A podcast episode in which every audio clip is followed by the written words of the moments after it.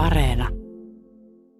Kaikki maat, jotka auttaa jollain tavalla Ukraina, niin ne on demokraattisia maita, joissa kansanäänellä on merkitystä, niin se tarkoittaa, että jos kansa väsyy ja alkaa veisata tästä sodasta, niin se heijastuu myös poliittisiin päättäjiin.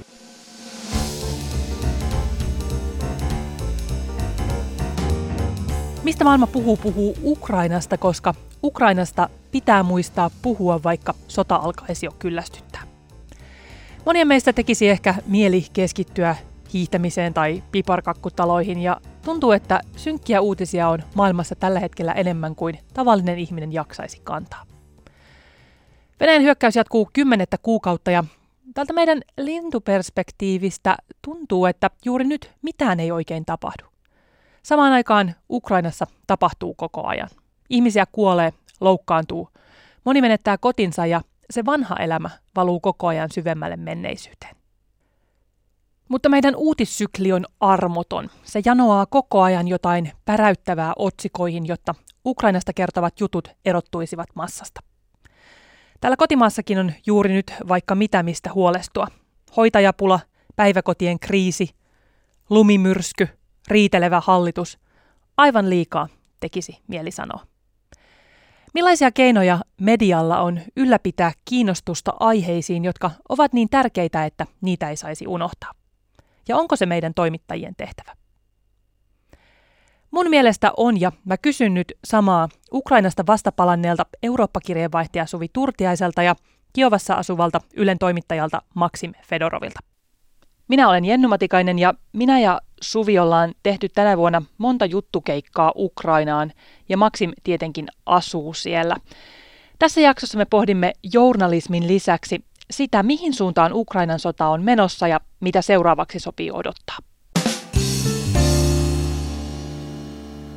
Maksim ja Suvi siellä pikkuluukuissanne videon välityksellä Kertokaa, miksi meidän pitää jaksaa seurata Ukrainan sotaa, jos ei nyt sormi puhelimella joka sekuntia edes joka päivä, mutta ainakin niin, että pääpiirteissämme tiedämme, mitä siellä tapahtuu. Mä voisin heittää tähän tämmöisen ajatusleikin, että miettikää, missä tilanteessa koko Eurooppa olisi nyt, jos Ukraina ja Kiova ei olisi pystynyt puolustautumaan näin hyvin Venäjän suurhyökkäystä vastaan, jos Venäjän joukot olisi päässeet Kiovaan silloin helmi-maaliskuussa – niin miettikää, missä tilanteessa koko Eurooppa olisi tällä hetkellä ja miten aggressiivinen Venäjä vasta sitten olisi. Ja kun tätä miettii hetken, niin tajuaa, että tämä Ukrainan urhea puolustustaistelu, tämä sota siellä, niin tämä on koko Euroopan asia ja meidän pitää todellakin välittää siitä edelleenkin. Miltä sinusta Maksim tuntuu tuo ajatus, että entä jos Ukraina ei olisi silloin torjunut sitä hyökkäystä? No ehkä Eurooppa olisi ollut toisenlainen kuin nyt, ei ainakaan näin yhtenäinen kuin, kuin se nyt on. Mutta mä, äh, mä haluaisin tähän sanoa, että, että tässä sodassa kyse ei ole pelkästään Ukrainan tulevaisuudesta, vaan myös Venäjän ja sitä kautta myös koko Euroopan tulevaisuudesta. Suvi, tosiaan sä tulit juuri keikalta Ukrainasta. Se oli, oliko se neljäs tänä vuonna? Miten kun sä lähdet tuommoiselle keikalle ja tämä tilanne on ollut pitkään päällä. Sota, Venäjän hyökkäys on jatkunut nyt kymmenen kuukautta kohta. Onko vaikea keksiä sitä, että mitä just nyt pitäisi kertoa? Ukraina on tosi ristiriitainen keikkakohde. Toisaalta se on tosi haastava, koska tosiaan siellä on sota käynnissä. Venäjä hyökkää jatkuvasti Ukrainaa vastaan ja se luo omat haasteensa. Mutta samaan aikaan Ukraina on todella helppo maa mennä keikalle. Se johtuu siitä, mistä me ollaan ennenkin Jenny puhuttu, siitä uskomattomasta avoimuudesta, mitä siellä toimittajat kohtaa, kun mennään repparoimaan ja kertomaan, mitä siellä tapahtuu. Ihmiset on tosi valmiita avaamaan oviaan. Mutta totta kai, kun tätä suurhyökkäystä on jatkunut nyt kohta kymmenen kuukautta, niin aika moni juttu on jo tehty. Et me ei voida niin mennä tekemään niitä samoja juttuja, mitkä on ollut otsikoissa ja meidän yleisö on ne nähnyt, niin pitää miettiä uusia näkökulmia ja uusia ideoita. Toisaalta tämä, tämä niin kuin, ää, sota kuitenkin ei ole, ei ole yhtenäinen, niin se ei ole pelkkää kauhua, jatkuva kauhua, josta me tehdään juttua, vaan se, se jollain tavalla muuttaa muotoaan ja, ja kehittyy siinä mielessä, että se muuttuu. Että, että kesällä oli, oli tauko, kevät oli, oli kaikista hirvein aika ja, ja nyt, nyt on energiaterrori. Niin kyllä, kyllä se vaikuttaa niiden aiheiden kirjoon, mitä tulee, tulee vastaan. Miksi teidän mielestä on tärkeää, mulla on tähän tietenkin oma vastaus, koska mä painin näiden samojen kysymysten äärellä, mutta miksi on tärkeää myös ajatella, että mitä juttuja yleisö sitten lopulta lukee? Sehän on ikään kuin nykymedian laki, että tai just tämä, että jos puu kaatuu metsässä ja kukaan ei näe, niin kaatuko se, että jos julkaistaan juttuja, joita kukaan ei lue, niin oliko sitä ollenkaan olemassa. Miksi on tärkeää miettiä sitä yleisöä? Ehkä ihmiset lukee näitä juttuja silloin, kun ne pystyvät assosioitumaan tai assosioimaan itsensä näihin asioihin. Et jos me kertaan, että, että Butcha tai Irpin on semmoinen niin kuin, ähm, Nurmijärvi-tyyppinen esikaupunki, niin, niin jollain tavalla tajua, että, että minkälaista elämää siellä elettiin ja mitä miehitys näille ihmisille tarkoitti. Tuo on tosi hyvä puheenvuoro, koska se on just keikoa tärkeää miettiä, että vähän, että missä henkisessä jamassa ja tilassa suomalaiset on sillä hetkellä ja mitkä on, mitkä on niin yhteisiä asioita, eikä se, mikä erottaa meitä siitä sodan arjesta. Et senkin takia me käytiin siellä synnytyssairaalassa, koska siellä jatkuu synnytykset aivan normaalisti. Totta kai sota vaikuttaa siihen, että siellä on pommisuoja, missä saattaa joutua synnyttämään, mutta samaan aikaan niin tosi moni asia jatkuu ihmeen normaalisti keskellä sotaakin. Ja se on niin sen takia, me mennään sinne suomalaistoimittajina. Ei me mennä toistamaan samaa juttua, joka oli jo Reuters-uutistoimistolla tai CNN Jenkkien isolla kanavalla, vaan me mennään niin katsomaan just sitä, että mikä voisi toimia suomalaisyleisölle ja sanottaa se sille, että, että se niin tulisi lähemmäs myös suomalaisia.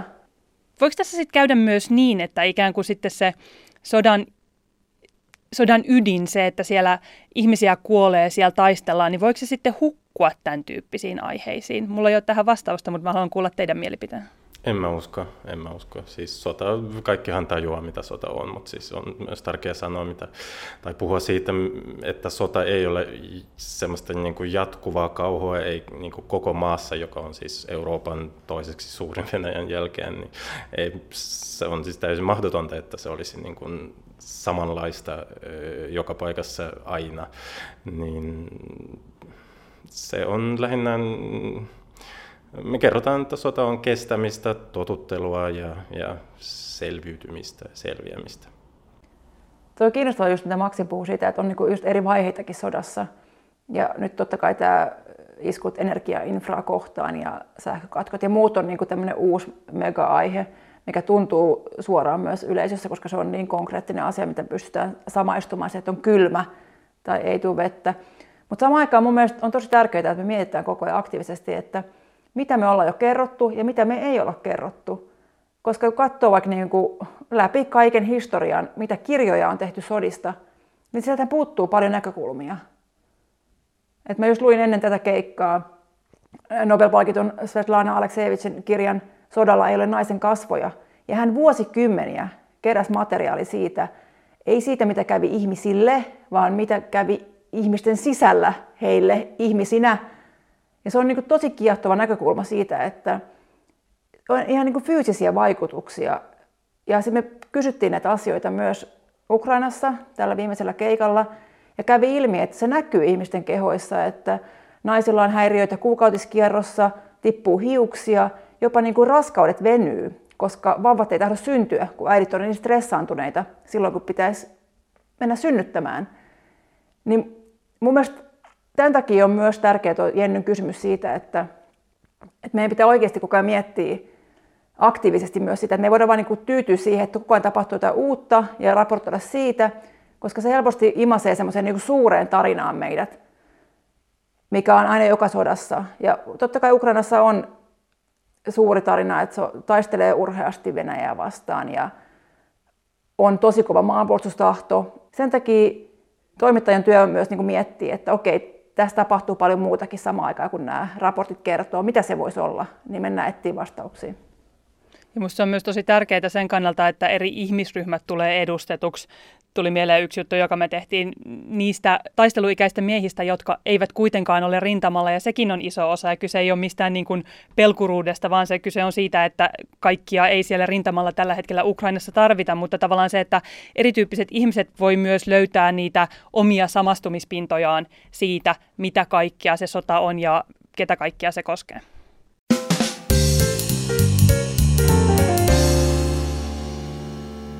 Sitten jos niin vetään tästä kiinnostuksesta, ihmisten, tavallisten ihmisten kiinnostuksesta linjaa sinne, että mitä sitten se voisi merkitä tälle Ukrainan kyvylle torjua tätä hyökkäystä, niin paljonhan puhutaan siitä, että jos ihmisten kiinnostus lakkaa, niin vaikuttaako se sitten poliittisiin päättäjiin sillä, että ehkä myös sotilaallinen tuki ja kaikenlainen muunkin apu Ukrainalle lakkaisi, niin onko tästä mitään merkkejä? Saksaa on syytelty kaikenlaisesta, mutta mikä tilanne Suvi siellä on tällä hetkellä? No, Saksa auttaa Ukrainaa tällä hetkellä tosi paljon, antaa aseapua, talousapua ja humanitaarista apua. Mutta kun vertaa noita niin kuin suhteessa bruttokansantuotteeseen, niin Saksa ei ole kyllä kärkikahinoissa, vaan siellä on niin kuin maat, jotka kokee niin kuin tämmöistä historian kohtalon yhteyttä Ukrainan kanssa, Viro, Latvia, Liettua, Puola, ne ovat siellä niin kuin suhteessa omaan kokoonsa antamassa eniten apua. Ja Suomi on aika Saksan kanssa samassa niin kuin koko luokassa sen suhteen, kuinka paljon apua annetaan. Ja totta kai tässä voidaan kysyä se suoraan, että voiko näitä verrata. Suomi on Venäjän naapurivaltio. Suomi ei ole Natossa vielä sisällä. Niin totta kai on ymmärrystä Euroopassa sille, että Suomi ei voi niin paljon omia aseitaan nyt antaa pois tilanteessa, kun naapuri käyttäytyy aggressiivisesti. Kun taas Saksassa on vaikeilua sen suhteen, vaikka näiden taistelupanssarivaunujen suhteen. He sanoivat, että he eivät ole ensimmäisiä NATO-liittolaisia, jotka antaa näitä taistelupanssareita, tämän tyyppisiä taistelupanssarivaunuja Ukrainaan. Huolimatta siitä, että Yhdysvalloista on tullut viestiä, että antakaa vaan, ei haittaisi meitä, että näitä saksalaispanssarivaunuja menisi Ukrainaan. Ja täällä on tulkittu sille, että se johtuu siitä, että Saksa edelleenkin varoo ärsyttämästä Venäjää liikaa että he pelkäävät, että Venäjä voisi sitten jollain tavalla provosoitua Saksan liian suuresta avusta. Ja tämä totta kai herättää paljon pahaa verta Euroopan sisällä, ennen kaikkea just Puolassa ja sitten Ukrainassa ja myös Baltian maissa. Niin Maksi, mikä Ukrainassa on tällä hetkellä tunnelma siitä, auttaako Eurooppa tarpeeksi?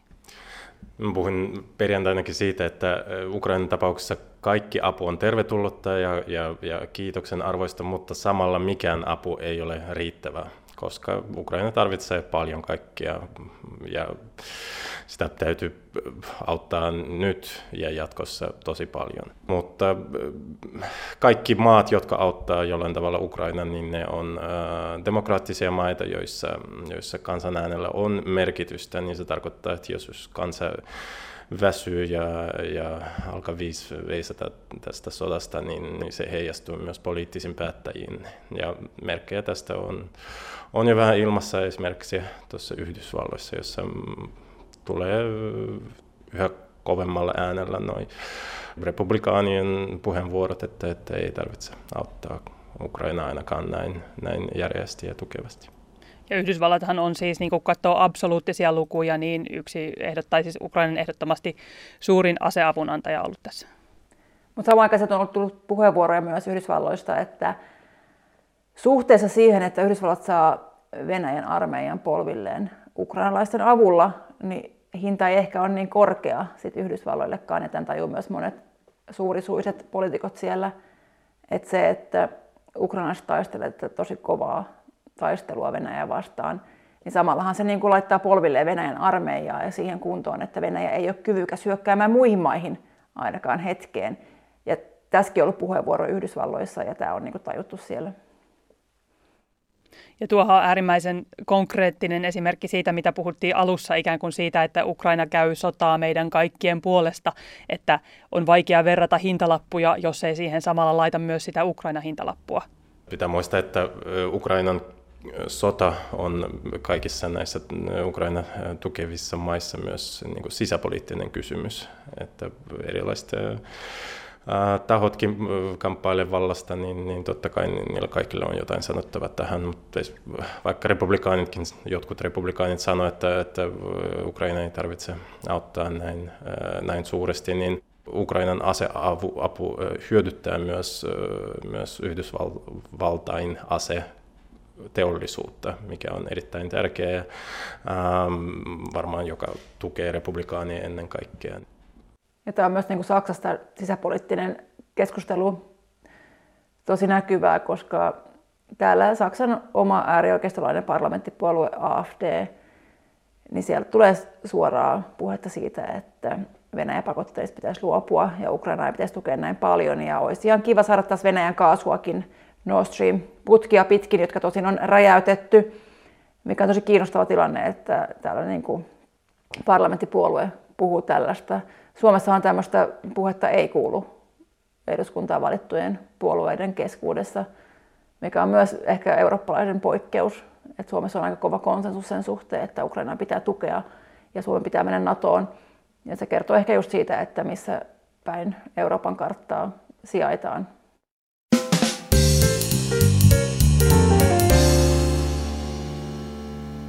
Niin, Suomessa on ollut tästä hyvin vahva konsensus. Me ollaan nyt tietenkin menossa kohti eduskuntavaalikevättä ja paljon puhuttiin siitä, että, että tämä talvi energiakriiseineen tulisi katkaisemaan paitsi Ukrainan selkärangan, niin ehkä myös Euroopan selkärangan siinä, että, että jaksetaanko nimenomaan yhä seistä niin vakaasti Ukrainan puolella ja ajatella, että kyllä me tämä yhdessä kestetään. Mutta mä jotenkin mietin, että tällä hetkellä me ollaan jonkunlaisessa niin kuin, mikä se on tällä, että me ollaan niin kuin, asiat jotenkin pyörii paikallaan. Se on tietenkin tietyssä määrin harhaa, mutta mitä tässä mahdollisesti nyt on seuraavaksi edessä? Ikään kuin odotellaanko me sitä, että se talvi nyt purasee ja jotain tapahtuu?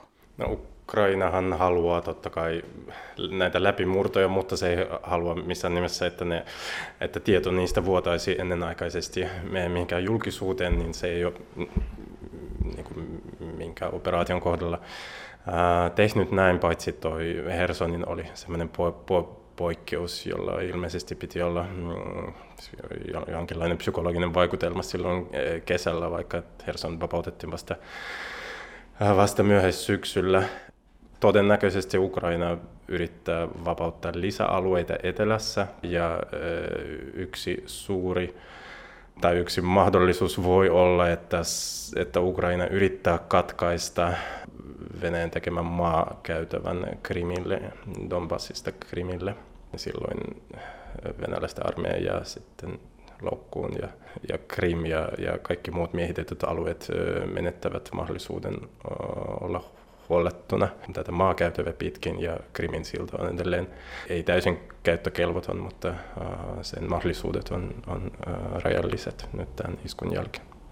Mikä teidän tunnelma ja ajatus ja analyysi on siitä, kun Suvi olit siellä ja Maksim olet siellä koko ajan, että jossain puhutaan siitä, että voisiko talvi nyt ajaa sieltä ison määrän pakolaisia liikkeelle, joka voisi sitten vaikuttaa siihen tunnelmaan vaikkapa Euroopassa ja siihen niin halukkuuteen tukea. Onko teillä ajatuksia tästä? Totta kai just nämä hyökkäykset energiainfraa kohtaan, se, että sähkö ja vesi on poikki aiempaa enemmän, niin herättää Euroopassa just kysymyksiä, että tuleeko nyt uusia pakolaisia, että ne, jotka on jääneet tähän asti, niin lähtevätkö he kohti läntisempää Eurooppaa.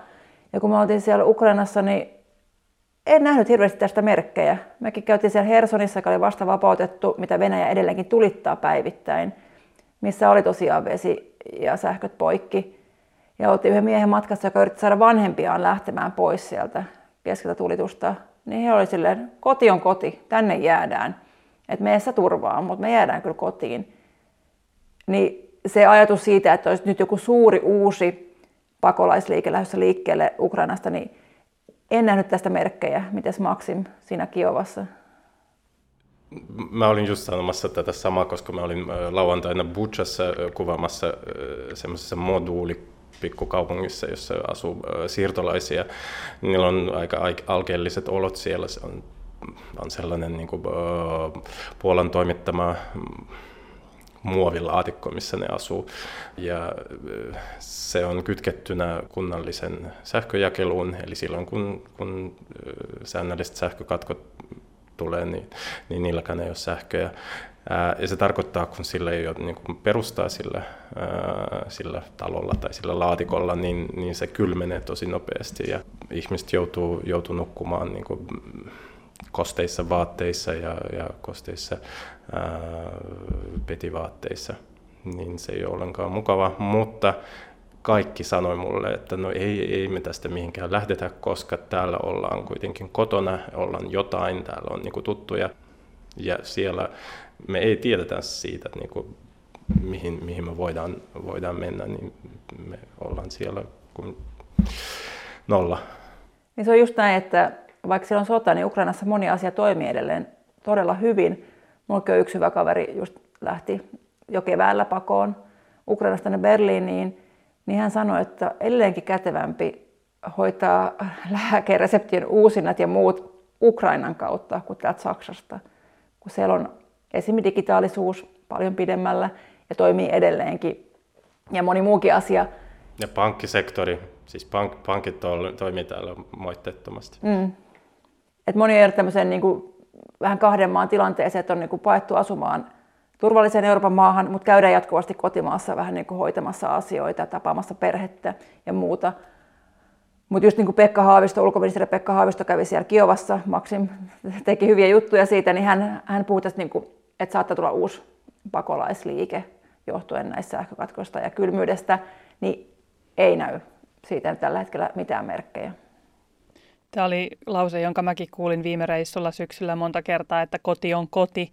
Ja se on kyllä kiinnostavaa, että kuinka se koti on koti, vaikka se on jääkylmä ja siellä ei ole minkäänlaisia mahdollisuuksia, mutta se poislähteminen on sitten, siihen liittyy niin paljon varmasti pelkoa, jota me ei voida, me ei voida täältä meidän niin kuin, kuitenkin edelleen aika lämpöisistä kodeistamme kuitenkaan sitten täysin käsittää.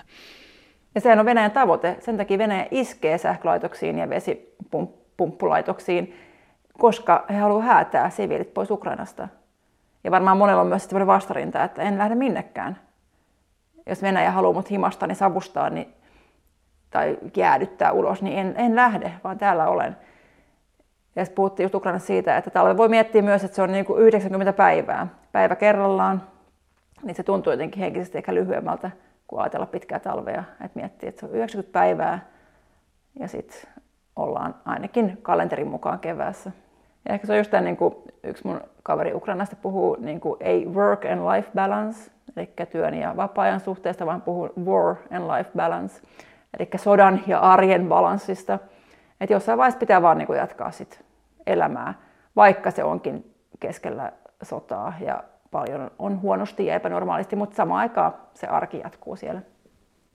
Sanoit on tosi hyvin, koska toi on yksi sellainen asia, mitä on itse joka reissullani sinne ihmetellyt ja jotenkin se, että kuinka sen sanoittaisi ja kertoisi suomalaiselle yleisölle jotenkin, kun tällä, jos puhuu omakohtaisista kokemuksista, niin tulee se kysymys, että eikö sua pelota mennä tai miten sä niistä reissuista toivut, niin itse ainakin koen, että kun mä katson niitä ihmisiä, ukrainalaisia, ketkä elää siellä, niin eihän tavallaan se heidän mielenlaatunsa on koko ajan kuitenkin sellainen, että mikä tässä eteenpäin mennään.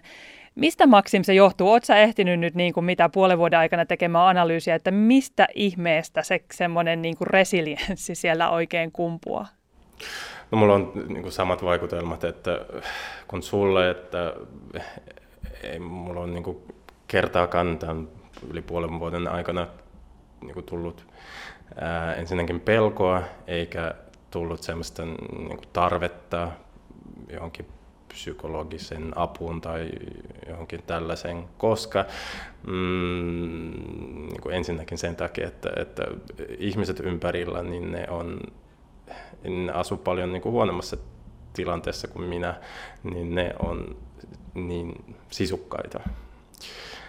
Ei, ei tätä voi kuin ihmetellä ja, ja johtuu varmaan pit, pitkästä Ukrainan historiasta, että että ukrainalaisia on, on sorrettu vuosikausia ja vuosisatoja, niin, niin niille on kehittynyt sellainen kansanhenki kestävä. Haluan vielä lopuksi palata siihen vähän, mistä lähdettiin, eli siihen, että, että miten kirjoittaa ja kuvata ja kertoa juttuja, jotka jaksaisivat jotenkin niin kuin selittää suomalaisille sitä tilannetta nyt, mutta ehkä myös, onko mahdollista kertoa jotain semmoisiakin juttuja, jotka ehkä jollain lailla loisi toivoa? Onko teillä jotain semmoisia näkökulmia tai juttuja, jotka te koette tällä hetkellä sellaisena, että no onhan tässä jotain, jos nyt ei hyvää, niin ainakin sillä että joka antaa meille jotenkin ajatuksen siitä, että jonain päivänä asia voisi olla vielä taas paremmin? No, Ukrainan kannalta on tärkeää, että on kahdenlaisia uutisia, vaikka, vaikka toisenlaisia Ukraina ei missään nimessä halua, mutta se, ne myös hyödyttävät sitä. Eli jos tulee joku isku, massiivinen isku, niin, niin silloin kaikki muistaa, että Ukrainan sota on, on yhä meneillään ja, ja että Ukraina on olemassa ja se kärsii edelleen. Ähm, ja silloin totta kai avun, äh, avun saanti äh, kasvaa. Mutta toisaalta on toisenlaisia uutisia, jolloin kun Ukraina tekee jotain läpimurtoja rintamalla tai, tai palauttaa itselleen miehitettyjä alueita, niin sekin, sekin muistuttaa maailman ihmisiä, että Ukraina on, on siellä taistelemassa vapauden puolesta ja se taistelee isompaa naapuria vastaan menestyneesti.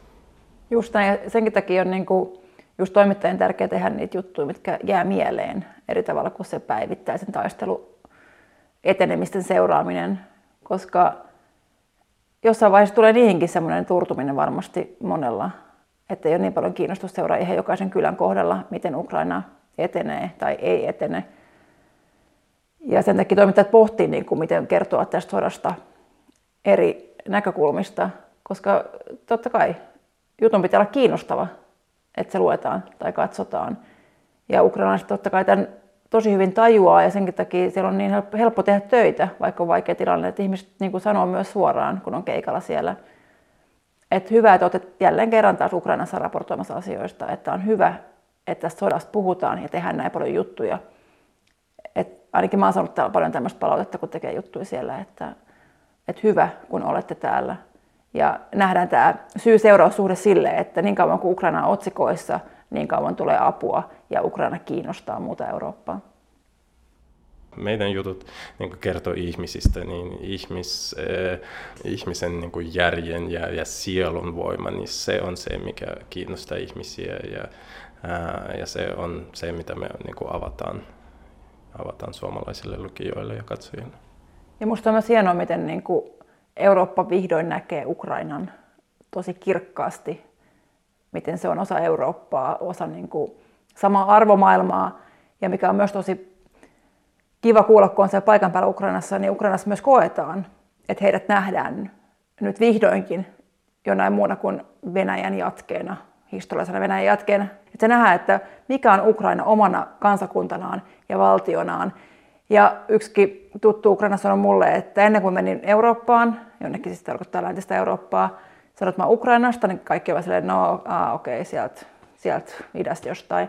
Mutta nythän menee Ukra- ukrainalaisena läntiseen Eurooppaan, niin on silleen, ai sä oot Ukrainasta, että wow, että te olette kyllä siisti kansa, että te kyllä olette niin kuin mahtavia. Että he niin kuin myös itse ovat huomanneet tämän, miten me vihdoinkin näemme Ukrainan paljon selkeämmin.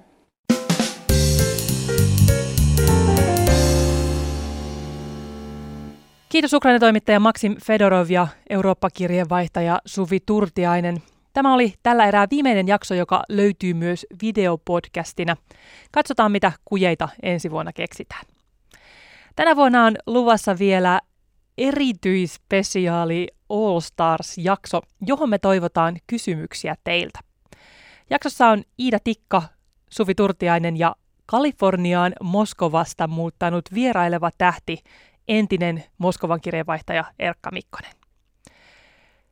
Kysykää mitä vaan, mikä maailmassa tällä hetkellä kiinnostaa, kiehtoo, ärsyttää tai hämmästyttää. Katsotaan, löydetäänkö me siihen jonkinlainen vastaus. Laittakaa sähköpostilla jenny.matikainen at yle.fi tai Instagramissa Jenny Yle. Kysymyksiä tulemaan 18. päivään mennessä, jos haluatte hetkeksi tähän mun rooliin eli esittämään kysymyksiä. Minä olen Jenny Matikainen, kiitos ja kuulemiin.